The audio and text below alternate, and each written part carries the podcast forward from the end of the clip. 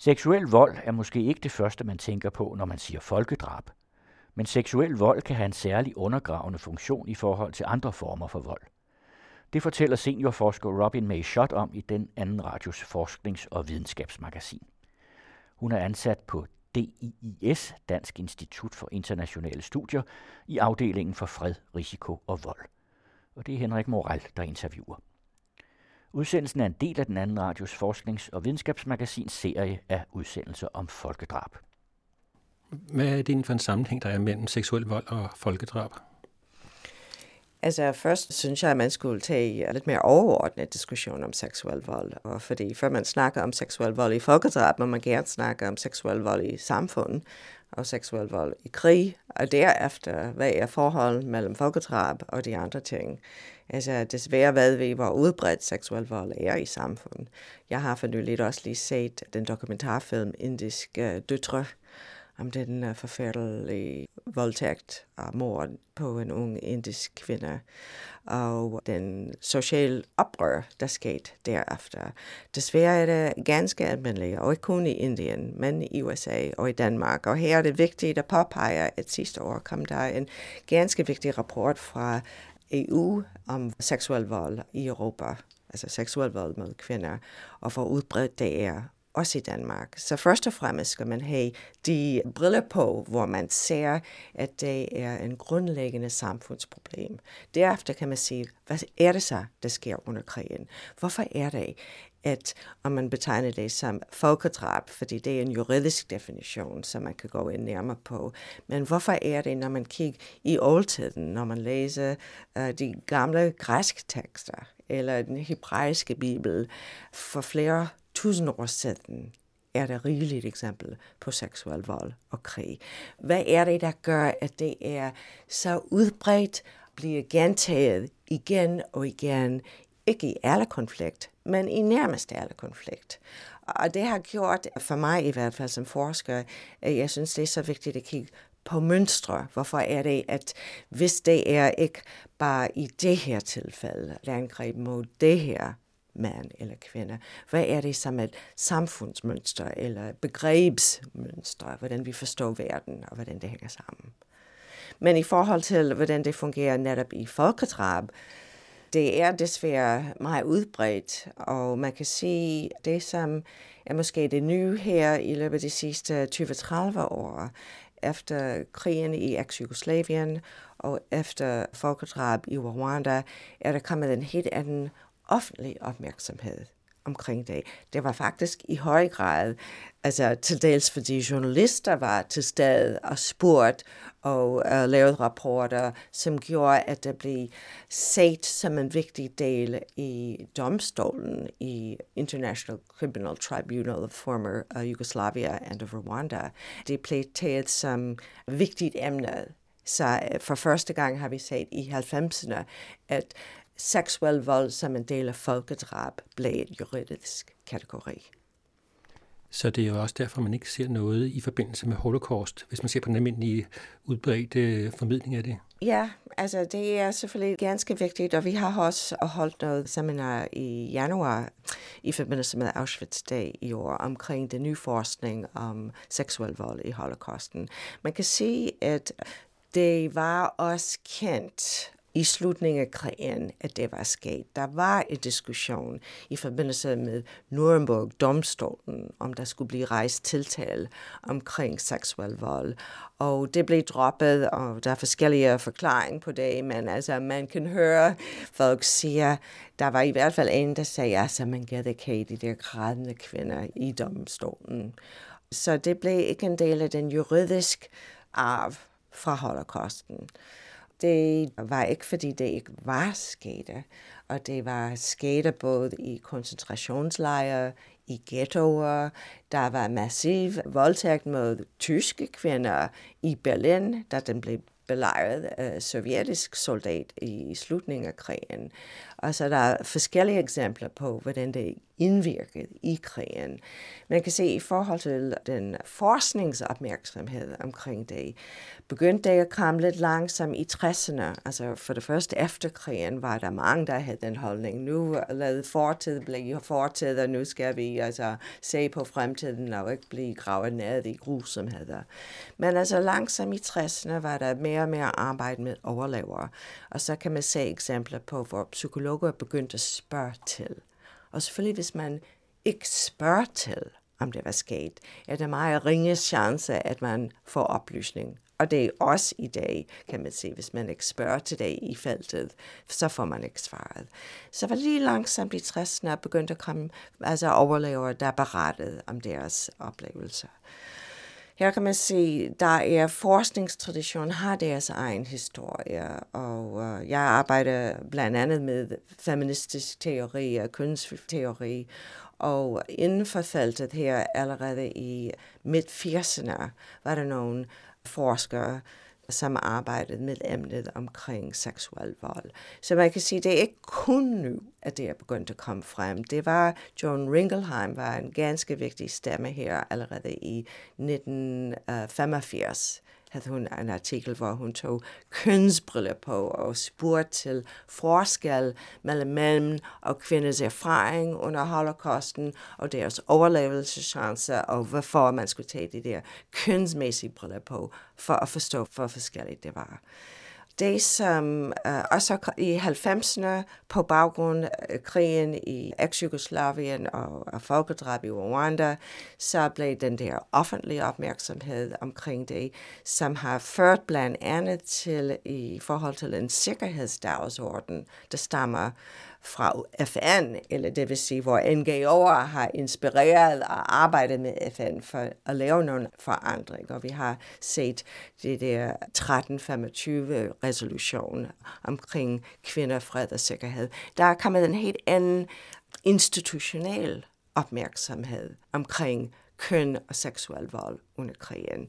Og det har dannet baggrund til, at også det, man kan kalde for mainstream holocaustforskere, nu begynder at tage det op. Så det kommer den vej ind. Den interesse for seksuel vold i forbindelse med folkedrab, har den så også en sammenhæng med den almindelige opmærksomhed på seksuel vold, som er blevet udbredt? Ja, altså jeg øh, tror, der er noget anerkendelse omkring det i samfundet. Men som sagt, i forhold til den der E U-rapport, der udkom i marts sidste år, øh, det der var slående var, hvor lidt omtale det fik i den danske medier. Det var som om, det er ikke vores problem. Altså det hører til nogle andre, og måske de etniske andre, eller måske sydlandene i Europa, og man kan forestille sig, at der er en masse mørketal der. Men der er stadigvæk en um, vanskelighed med at erkende, at det er et problem, som vi har herhjemme. På trods af, altså der er en masse diskussion omkring det der Everyday Sexism Project. Hvad sker i offentlige transportmidler? Hvordan kvinder kan blive angrebet her i offentlighed? Men du nævnte også mænd i forbindelse med seksuel vold. Det er ikke kun kvinder, som er udsat for det. Det er ganske afgørende, og man kan sige også, I, under holocausten var der også mænd, for eksempel især homoseksuelle mænd, som blev udsat for grusom tortur. Og der var lovgivning, som gjorde, at homoseksualitet var forbudt. Og det er en paragraf hundrede, jeg tror den hedder et hundrede femoghalvfjerds. Det var stadigvæk op i tresserne, at det var juridisk gyldigt i Tyskland, at man kunne blive fængslet for at udøve homoseksuelle handlinger. Men der er en amerikansk historiker, Dagmar Herzog, som har skrevet blandt andet omkring homoseksuel tortur i koncentrationslejre. Altså der er altså, grusomme, forfærdelige ting. Og i forhold til det nutidige perspektiv, det som jeg og mange andre synes er afgørende, at man holder fokus på seksuelle forbrydelser og ikke betragter det som noget, som kun kvinder og piger er udsat for. Fordi når man betragter det som et kvindeproblem, så betragter det som en, du ved, noget snævert, noget som måske vi skulle lægge bag os, og samtidig ikke ser alvor i, hvordan mænd og drenge også er udsat for grusomme af forbrydelser under krig og konflikt. Der er nogle forskellige måder at opfatte seksuel vold. Kunne du prøve at komme med sådan nogle af de mere overordnede rammer i en forståelse af det? Det spørgsmål kan indebære mange ting. Altså, man kan sige, hvad skal man spørge efter intentioner? Skal man spørge efter effekter? Skal man spørge efter virkning? Uh, men det, jeg har arbejdet lidt med, det er i forhold til forståelsesrammer, og hvordan forskere i deres forskellige fag har forsøgt at forstå placering af seksuel vold i forbindelse med vold mere generelt. Hvor centralt er det, eller er det ikke vigtigt og centralt? Og her kommer det sikkert min egen baggrund, at jeg har feministisk tilgang, og også da jeg var studerende, da jeg læste på uh, Yale University, hvor jeg har min doktorgrad i filosofi fra, der var også det der bevægelse mod uh, pornografi, uh, som var på sin højdepunkt i U S A. Så det har selvfølgelig påvirket mig, hvad det betyder, at kvinder bliver seksuelt misbrugt og uh, um, tingsliggjort osv. Så min udgangspunkt i den forstand har været at vise, at den er vigtigt, at man skulle ikke betragte det som et snævert eller sideordnet problem. Man skulle, når det har været så udbredt og så gentagende gang en del af krig og folkedrab, at forstå den centrale placering.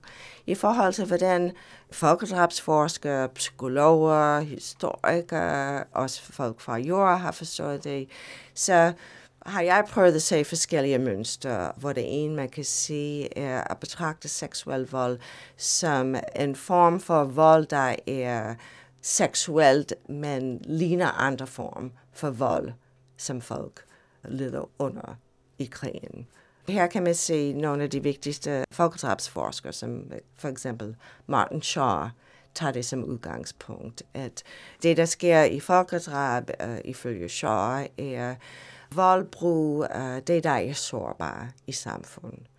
Så vidt, at seksualitet er et sted, hvor et samfund og mennesker er sårbare, kan det blive også brugt som et instrument for at ødelægge en gruppe, en samfundsmæssig gruppe. Det er hans tilgang. Og det er et stort skridt, meget stort skridt, i forhold til det hidtil forståelse, som ikke overhovedet har kigget på seksuel vold som en del af folkedrab. Men for en som Martin Shaw, han vil ikke mene, at man skal starte på at kigge på, hvad sker med seksualitet eller familierelation. Det har ikke særlig betydning, kan man sige. Og her kan man se blandt nogle feministiske forskere, er det et forsøg at give mere vægt til de der seksuelle forbrydelser. At se det som en afgørende del, hvad sker i folkedrab. Og så kan man se, hvor afgørende en del, eller en blandt flere, eller er det måske udgangspunkt, hvor man først og fremmest skal kigge på, hvad sker med det kropslige, det seksuelle, det familierelation. Og jeg halter nok til den sidste at sige, at det skal blive betragtet som ganske afgørende del af folkedrab. Der er historikere, for eksempel, som har påpeget, at et angreb mod familierelationer kan faktisk betragtes som en varsel på, at folkedrab er på vejen. Og øh, selvom forskere typisk kigger på folkedrab i forhold til de skader, som individer lider under, eller hvordan det skader en gruppe eller samfund, at det er netop det der familierelationer, at når børn er tvunget til at, at voldtage, en dreng er tvunget til at voldtage sin mor, for eksempel, eller en mor er, eller far er tvunget til at sige, at deres datter bliver voldtaget. Det er et bomb på den tætteste forhold, man har i sit liv. Så det er et forsøg på at sige, kig nu her på, hvad sker i det intime sfære, det som er udgangspunkt for samfundsrelation overhovedet, og hvordan de blev ødelagt. Og jeg har også, fordi jeg har i min egen forskning været så inspireret af Hannah Arendts arbejde, også kigget på de her begreber, hvad sker med fødsel og død. Og det er til dels, fordi jeg har arbejdet med de massevoldtægt i Bosnien, hvor der var et særtegn her, fordi der var ikke kun massevoldtægt, for eksempel i voldtægtslejrene, som er blevet bevist. Men der var også påtvunget graviditet. Det vil sige, at kvinder blev um, voldtaget igen og igen over flere måneder, og ikke blev løsladt, indtil der var tegn på, at de var så langt hen i graviditet, at de ikke kunne få en abort. Og så kan man sige, at i sådan et tilfælde er det ikke kun påtvinget graviditet, det er påtvinget fødsel. Og det skaber også det store problem, hvad så sker for det enkelte kvinder. Kan man beholde et barn, som er produkt, det her voldsomme angreb på sin person? Skal man bortadoptere et barn? Kan sin omlæggende samfund acceptere barnet? Og, og hvad er barnets rettigheder her? Så der er mange komplekse problemer i forhold til både kvinders erfaring, deres rettigheder, deres lidelser, og også i forhold til børns rettigheder og lidelser. Må de høre til deres mors samfund, eller bliver de bortvist? Og er det en handling, der hører til folkedrab, hvis børn bliver tvunget væk fra en gruppe?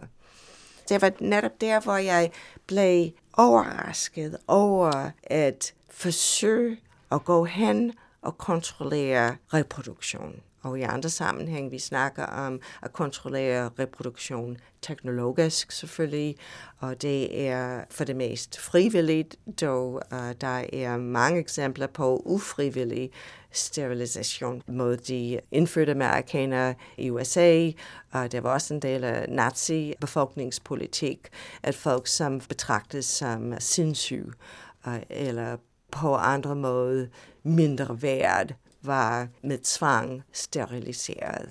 Men her kan vi se, at også fødsel, det vi betragter som en naturlig del af menneskets liv, blev brugt som nærmest et våben mod et samfund. Det vil sige, det er ikke kun mod det enkelte kvinde, som må bære det resten af sit liv, og det er heller ikke kun mod sin familie, som må tage stilling til, kan man acceptere min datter eller min kone tilbage, hvor der var rigeligt eksempler, hvor døtre blev bortvist, koner blev skilt osv.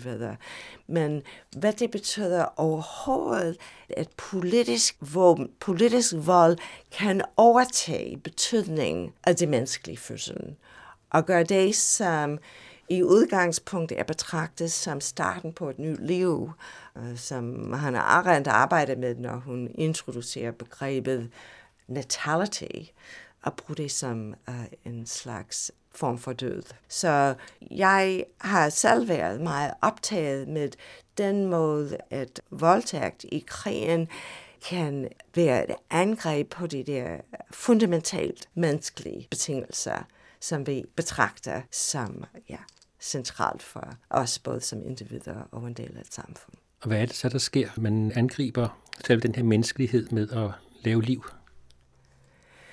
Ja, altså interessant i folkedrabskonventionen. Der er fem forskellige eksempler på, hvordan man kan med intention at slå ihjel som medlem af nation, race, religion, etnicitet, og så er der fem eksempler på, hvordan det kan ske, hvor det ene er at hindre, at der er fødsler. For eksempel tvangssterilisation kan betragtes som folkemord, hvis en gruppe uddør, fordi de ikke må føde børn. Det, som er det så svært at begribe blandt andet her, er det det modsat, at det er tvangsfølelsen, som også kan være medvirkende i at underminere et samfundsgruppe. Når vi snakker om vold, så er det ret åbenlyst, at det er noget, der bliver organiseret. Men seksuel vold, det er også noget, der bliver organiseret. Det er det, og det er, det er en anden ting, som er vigtigt i forståelse af vold generelt og vold i folkedrab, fordi der har været mange tilgang til, hvordan det kunne ske.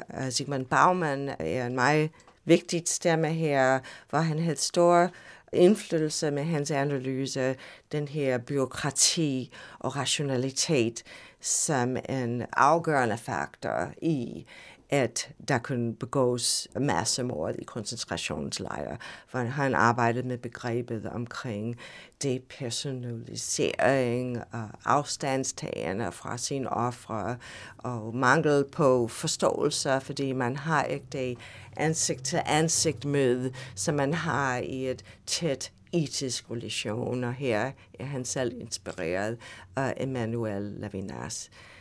Men når man tænker på voldtægt, så er det ikke med afstand. Så er det ikke igennem et bureaukratisk system. Så er det ansigt til ansigt, krop til krop, hvor det sker. Det betyder jo ikke, at der ikke er en masse idéer, ideologier og psykologisk mekanismer, som gør, at man kan tage afstand. Altså, der er selvfølgelig både en træning, som er en del af og soldaters træning, for at de kan rumme at slå et andet menneske ihjel, eller at rumme, at de kan torturere. Så det er en mekanisme, træning simpelthen. Der er andre ting, som medvirker misbrug af alkohol. Det er så typisk, når man ser folkedrab og massevoldtægt i folkedrab, at der er misbrug af alkohol. Rus, det kan man se, skete i Rwanda. Det skete blandt andet, da sovjettropperne besatte Berlin i slutningen af anden verdenskrig. Så længe man kan skelne for eksempel mellem den kvinde eller pige eller bedstemor, man er ved at angribe sig på, og sin egen datter eller søster eller mor, så kan man måske ikke komme afsted med det. Men når man bliver konfronteret med det, kan det være sværere. Og der er selvfølgelig eksempler på, hvor kvinderne kunne komme igen til deres gerningsmand og sige, altså, hvad hvis det var din søster? Hvad, hvad, hvad vil du synes om det? Hvor gerningsmanden måtte træde tilbage. Så man har den situation, hvor det er en tæt, intim, den mest intime kontakt, man kan have mellem mennesker, som stadigvæk er til dels underordnet af nogle træningsmekanismer, men det er også underordnet noget andet, som er ganske vigtigt. Det her tilhørsesforhold, der er en meget vigtig gruppebånd mellem gerningsmænd. Det kan man se i Bosnien. Det kan man se med de uh, tyske politibetjent, der blev sendt til Polen for at skyde på civilbefolkningen i Polen. De føler en loyalitet overfor deres kammerater. Så hvis de trækker sig, så er det de andre, der må bære deres byrder. Så den der gruppe loyalitet er også en afgørende faktor i, at i sådan et intimt forhold mennesker er i stand til at begå vold. Du er uddannet filosof. Ja. Hvad er det egentlig, man kan bruge filosofi til i en sammenhæng som folkedrab? Ja, altså det er et interessant spørgsmål, fordi jeg har også haft en rejse fra min tidligere dag til uh, det uh, forskning, brugt meget tid på de sidste tyve år. Og baggrunden til det er faktisk, da jeg flyttede til Danmark i uh, cirka i halvfems, og oplevede jeg altså, at være i Europa under endnu en krig i Europa, selvom man havde sagt efter anden verdenskrig, nu har vi lært aldrig mere. Men nej, selvom man har sagt aldrig mere, så var der folkedrab. Både i Europa, altså Srebrenica, er der kommet den dom omkring folkedrab, og i for eksempel i Rwanda. For mig personligt var jeg inspireret i min baggrund i feministisk filosofi, og hvor vigtigt det er at tage en kønsvinkel på, og der er forskellige måder at bruge det, og feministisk filosofi i sig selv er et meget bredt valgt. Men det var nok den vej at få øje på den måde seksuel vold blev brugt, hvordan billeder af mødre blev brugt, også i forhold til propaganda fra Serbiens side. Jeg begyndte at arbejde med emnet omkring krig og konflikt. Mere generelt kan man sige, filosofi, som jo er mange ting, kan gøre mange ting. Filosofi arbejder på en mere abstrakt plan, så det kan være med til at afklare begreber omkring intentioner, omkring ansvar, omkring, hvad folkedrab er for et begreb, hvad er dens juridisk betydning, hvad er dens etisk betydning. Men en ting, jeg synes er vigtigt at påpege, er, når man arbejder i et område omkring krig eller omkring folkedrab, så kan man ikke, og der er ikke nogen, der prøver at arbejde, som om man er ren filosofisk forsøg. Man er selvfølgelig bundet i den konkrete historie og politik. Man skal tillære sig den viden, som kom fra et meget bredt flade samfundsforskere. Så filosofi er i den sammenhæng er også i et tværs uh, fagligt felt.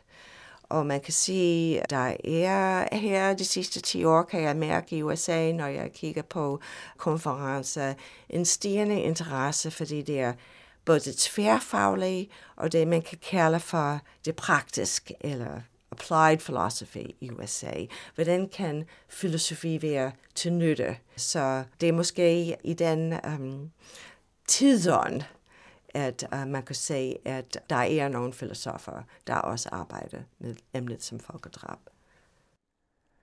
Udsendelsen var tilrettelagt for Den Anden Radio af Henrik Moral.